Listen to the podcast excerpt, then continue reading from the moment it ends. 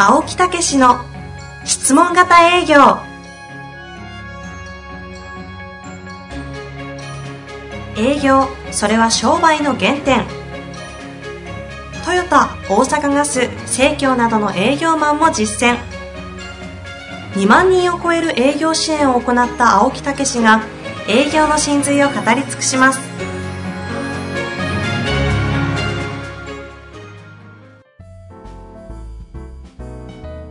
こんにちは、遠藤和樹です。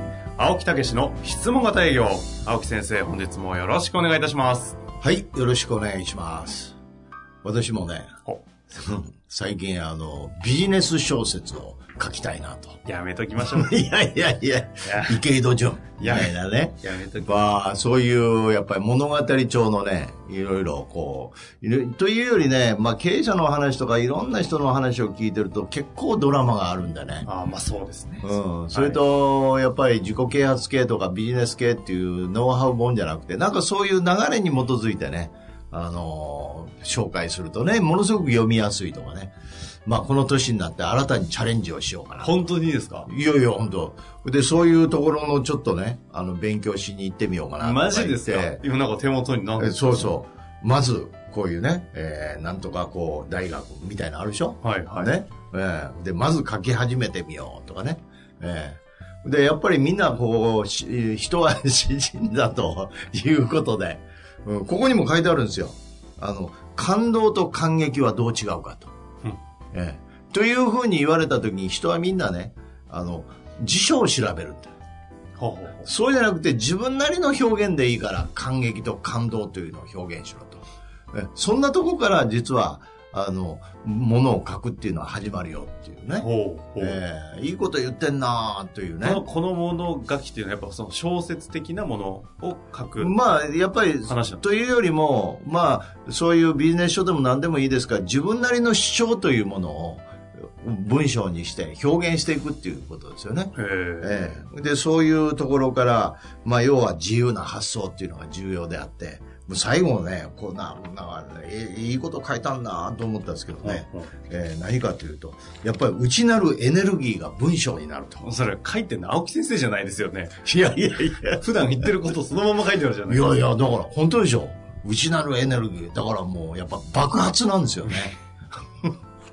芸術は爆発だいやそれパパクリですそうそう、岡本太郎さんが言ってられましたけど、やっぱりね。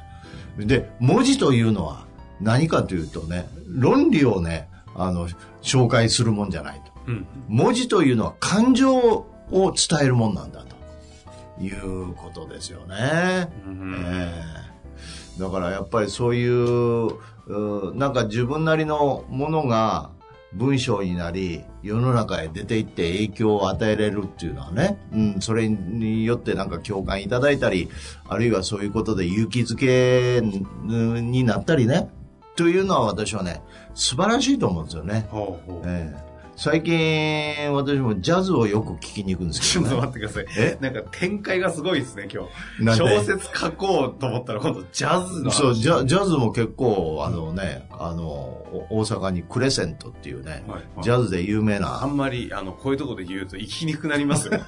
意外と皆さん行きますからね。いや、いやそこで、あの、あのね、これ日系にね、ジャズの店で、本当に、こう、ママ、女性の方がやっててね、はいはいえーまあ小さなスペースなんですけどね、あの、で日本のジャズ、女性が選ぶジャズの10、10の中の、うんベスト10の中に入ってる。入ってるんですか？入ってる店なんですよね。ええで、もう十何年行ったりしてるんですけど。あ、そんな昔からもうで行ってるんですよ。いや、ドヤ顔で言わないでください。行ってるんですよ。いやー、いいっすね、ジャズは。ほうん人生。人生。ジャズは語ったら人生もういや、やっぱりね、涙が出てくるんう。ですよね。へ類線用になってるね、最え。そ近。れ違う話になってます。そっちじゃないです。ジャズ。ね。落語。あね。そして小小説説。いいですよね。あ。もうなんか、ちょっとそっち側に行きました？芸術側ですか？もうややっ。ぱりね、そっちがやね、俺。じゃあ、それは、まあ、まあいいでしょう。いや、だからそういうことで、その自分を表現する。ということのこのエクスタシー。あいやいや、じゃあまあ、そんね。いやいや、まあ、間違ってないと思いますよ。表現者はハマるのはそこですからね。そうなんですよ。苦しいんですけど、そこに表現できたことのね、深さとか喜びとかね、うん。うん。なんかここにね、固まってるものがね、心の中にこうあったものがバーンとこう出てくる。それが言葉になるっていうのはね、それはなんかすごいね、うん。ものすごくスーッとするっていうかね、しなんかこう、うんか表現できたっていう感じが、ちょっとへ黙ってずっと見てんねーいやいやいや、見てるんじゃなく、一応感じて見ているんですよ。そうそうそうそう。そういうことのね、喜びっていうのはね、はいやっぱ深いですね。なんですか？もう本当にここに来て、表現者側にさらに振った、振る感じですね。うん、やっぱりこれ、それやね、俺はね。うん。だから、まあ、絵とかいうのも、はい一つのものを、その人のこの、うん見見え方で表現してるわけですよね。うんうんうんえあれってすっげえ感性らしいですよ。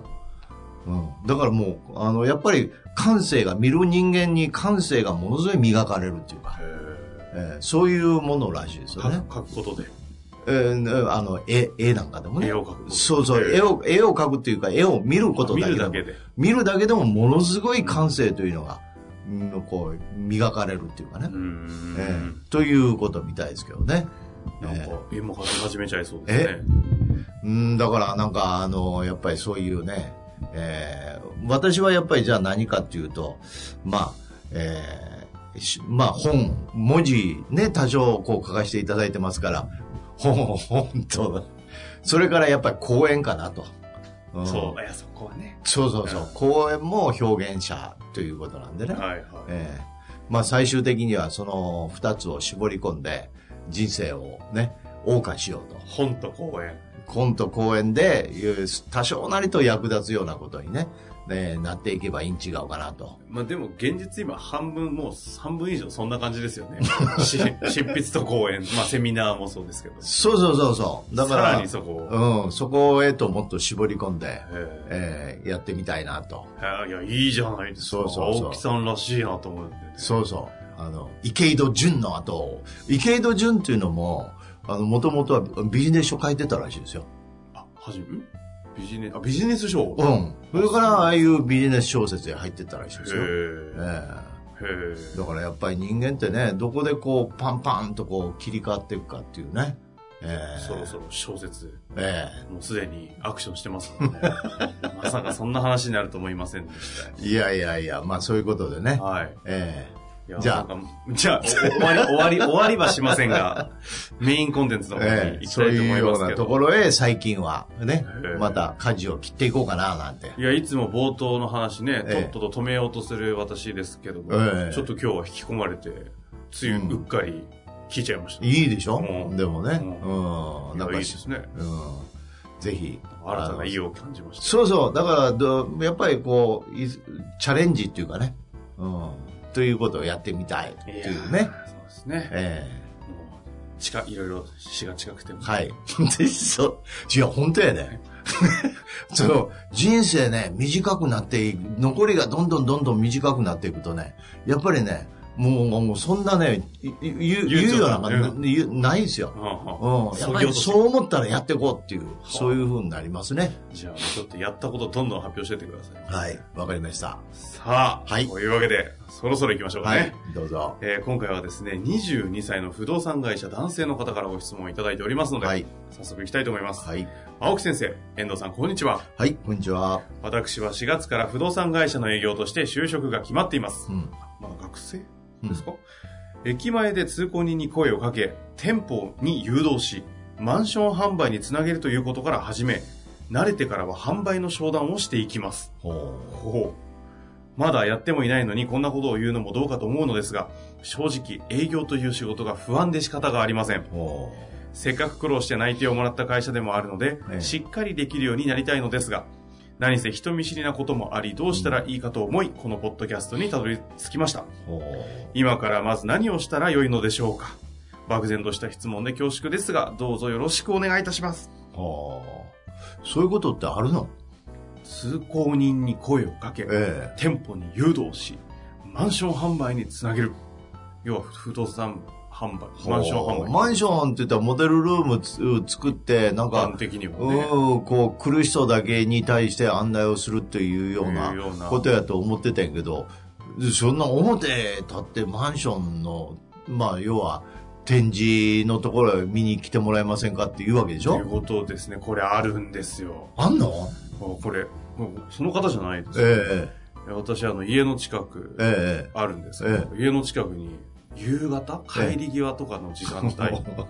帯？になると、えいるんですよ、3人ぐらい。え。ええ。スーツ着た女性1人と男性2人が、ええ。いわゆるあの、がっつりあの資料を持って、え全力では、坂を登ったり下がったりして走り回って、その、ま、その人を狙い撃ちしたら、回り道100メートルぐらい先で待機しておくんですよ。え。えで、来たと思ったら、普通にしらーっと歩いてって、うんあ、こんにちはみたいな声かけて、あ、この辺お住まいなんですかみたいなことを、何時間やってんだろう 5, 5時ぐらいからスタートして、夜、夜出てもね、9時ぐらいまでやってるんで、マジ？すごいですよ。で、見たら、興味あるんで、うん一応声かけてもらうじゃないですか。うんもう、もろに、ええ。近くのエリアのマンション。えーそれモデルルームへ誘導するとかじゃなく一て。旦アポ取るんですよ。次の日、あの、なんかどっかで、あの、土日とかどうですかってアポ取りのための新規獲得。すごいね。絶対一件も取れてないと思うんですけどね。いやいやいや。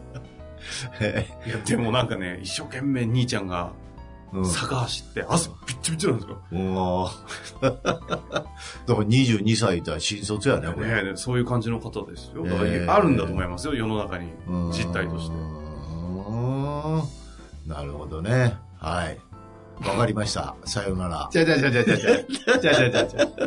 そんな中でも、なるほど。青木先生なら、うん。どうするんでしょうかということじゃないですですよね。。うん。だからその声をかけるっていうのは、もう来店型って言ったら目的を持って、あの、来てもらえるんで、目的は非常にしっかりしてるんですね。だけどこういう声をかけるっていうのはもう全然わかかんない。果たしてそういうことを望んでるかどうかもわかんないっていうことですね。うんうん。だからその見込みど、見込み客を集めると。見込みのある人、興味のある人を見つけるという観点にしていただくといいですよね。はいはいはい。ええだから声をかけてうまくいかないから落ち込むとかじゃなくて、それは当たり前の話なんですよね。うん。ええだから、もう、全く不特定多数見ず知らずの人に順番に声をかけていくと。だから、見込み、そういうことをお考えですか？とか、なんかそういうことをかんあの考えたりしてますっていう話なんですよね。うんうん。だからそういうことで興味のある人をまず見つけると。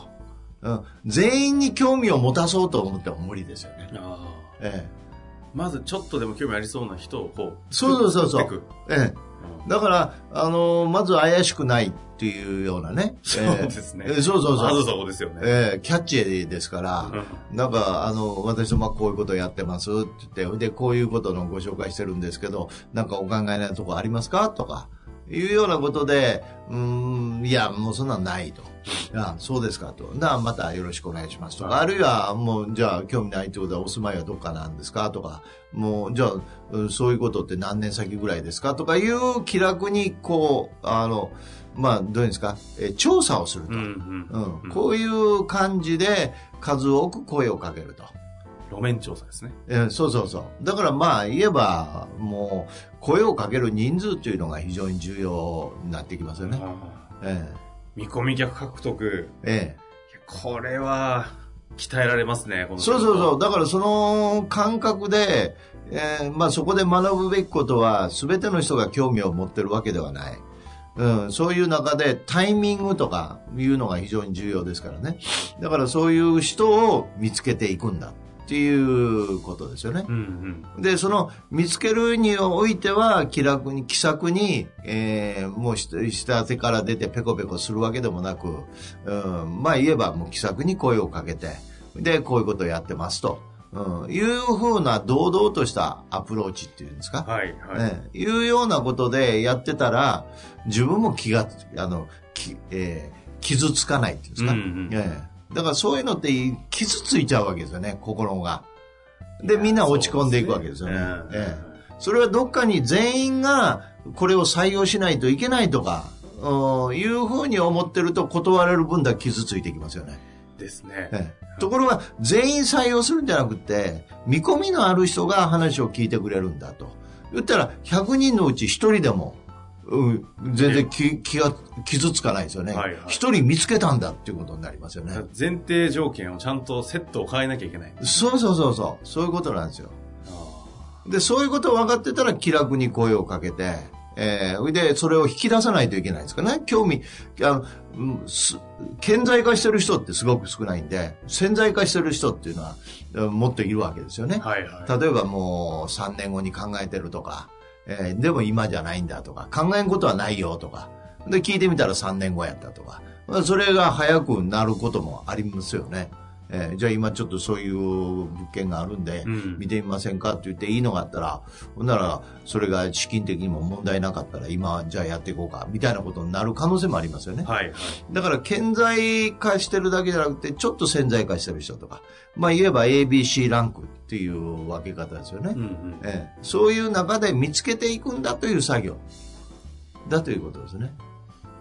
だから、なるほどね。ええもうまあそれこそ本当にこの仕事を取り組むええ、前段階の、ある種マインドセットみたいなもんですね。そうそうそうそう。で、あの、電話し、重要だわ。うん、電話のね、アポイント取りとかも全部一緒ですよね。はいはい。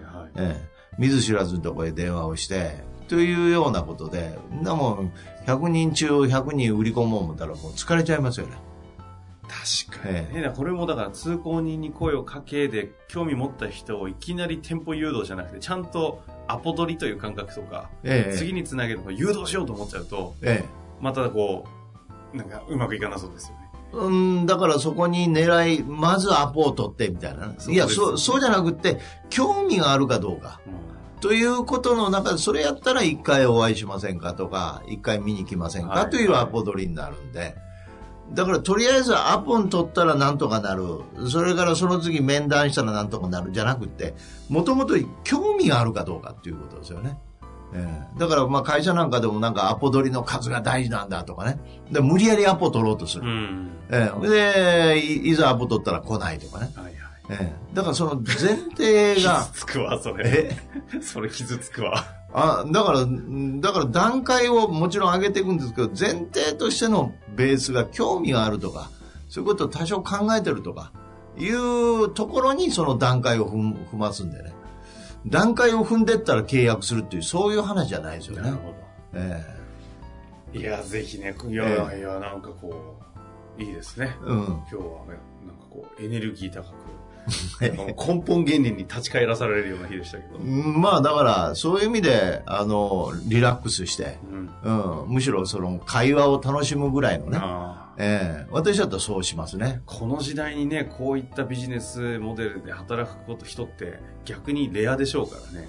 ある種、なんかこう、特殊人材ですよね。まあだから、ある意味では会社側は、それを、あの、営業の練習として指してるっていうかね、気が楽に声をかけて相手のニーズを探っていくというね、そういうような形でやってるんだという、私はなんか、うん感覚っていうかね、理解をしますけどね。なるほまあぜひやってみて、ええまた何かいろいろありましたら、そうそうそう。ご質問はしておりますのでね。だからむしろ、はいそういうふうに考えて楽しむぐらい人と会話ができるのをね、楽しむ。そ、そんなことなければもう見ず知らずの人に声もかけることはないわけですか確かにね。確かに。ら。でしょ？そのフレームがないと、ええ。そうですね。そう。あええ。だから自分を鍛えるというか、楽しんでね、まあ人と仲良くなるアプローチ、そんなことを掴むんだっていうね。あはええ。すごいですねえなんで？あ。いや、さすがの捉え方だなと思いました。そうそうそう。えいや、そりゃ人生楽しいですね。え。そうですよ。もう楽しまないと、一つずつのこと楽しまないとね。え人生の面白くみ方を教えてもらったようなはい質問型営業でした。え。はい。というわけで、やってまいりました。いぜひね、ちょっと頑張っていただいて、そうですね質問お待ちしております。えー人生はジャズである。小説である。落語である。以上でございます。はい。ありがとうございまし。た。